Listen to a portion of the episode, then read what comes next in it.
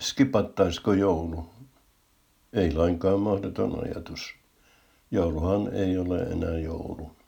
Ei sellainen kuin joululauluissa ja joulukortessa. Sellainen kuin se oli silloin vanhoina hyvinä aikoina, kun maassa oli hanki ja järvet jäässä, kun pihalla seisoi lumiukko, jolla oli hiilenmusta silmät, porkkana nenänä ja kaulaliina kaulassa. Ja kuinka tuolla oli metri lunta ja se kauniit auringossa sädehtivät jääpuikot.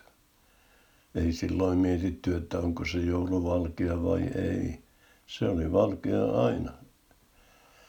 Ja pakkastakin oli aina juuri sopivasti. Ei liikaa eikä liian vähän. Joulu oli, sanalla sanoen, ihana.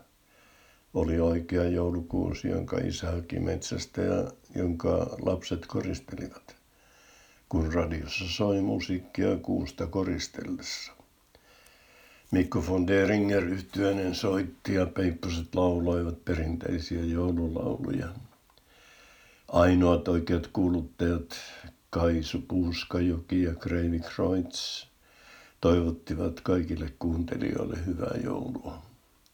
Illalla Tata Sillanpää piti joulusaarnan, jota koko kansa hiljentyi kuuntelemaan. Entisään ihana joulu oli rauhallinen. Sen ymmärsivät lapsetkin, eivätkä telmineet meluisesti, vaan leikkivät kiltisti kuusen alla. Äiti ahesi keittiössä koko päivän ja edellisen viikon, jotta pöydässä olisi kystä kyllä. Isällä oli omat tehtävänsä, joihin kuului kinkun osto. Kinkku oli oikea kinkku, jossa oli paksusti läskiä, jota syötiin koko joulun ajan. Loppiaisena siitä tehtiin hernesoppaa. Kun jouluillallinen oli syöty ja sitä sulateltiin, alkoi avata kuulua koulutusta. Se oli tietenkin joulupukki. Pukilla oli tonttulakki, punainen nenä, punaiset posket ja pitkä valkoinen parta. Jalassa pukilla oli lapikkaat ja kädessä kuhmurainen sauva. Pukki oli silmin nähden väsynyt ja äiti saattoi hänet istumaan. Äiti selitti, että isälle oli tullut jotain asiaa pihalle. Joku lapsista lauloi pukille ja toinen auttoi pukkia jakamaan lahjat. Jokaiselle lapselle oli kaksi pakettia.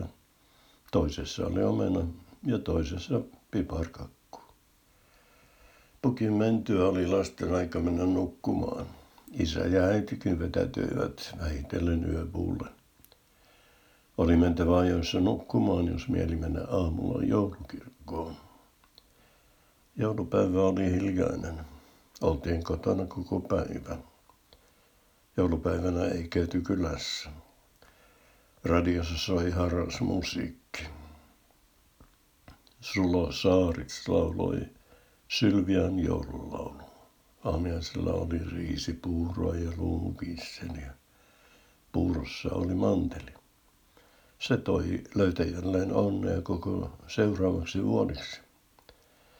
Päivällisellä syöttiin aaton aterialta jääneitä ruokia. Ne maistuivat lämmitettyinä vieläkin paremmilta.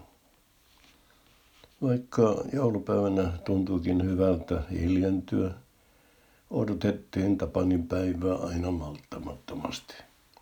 Silloin oli lupa olla iloinen.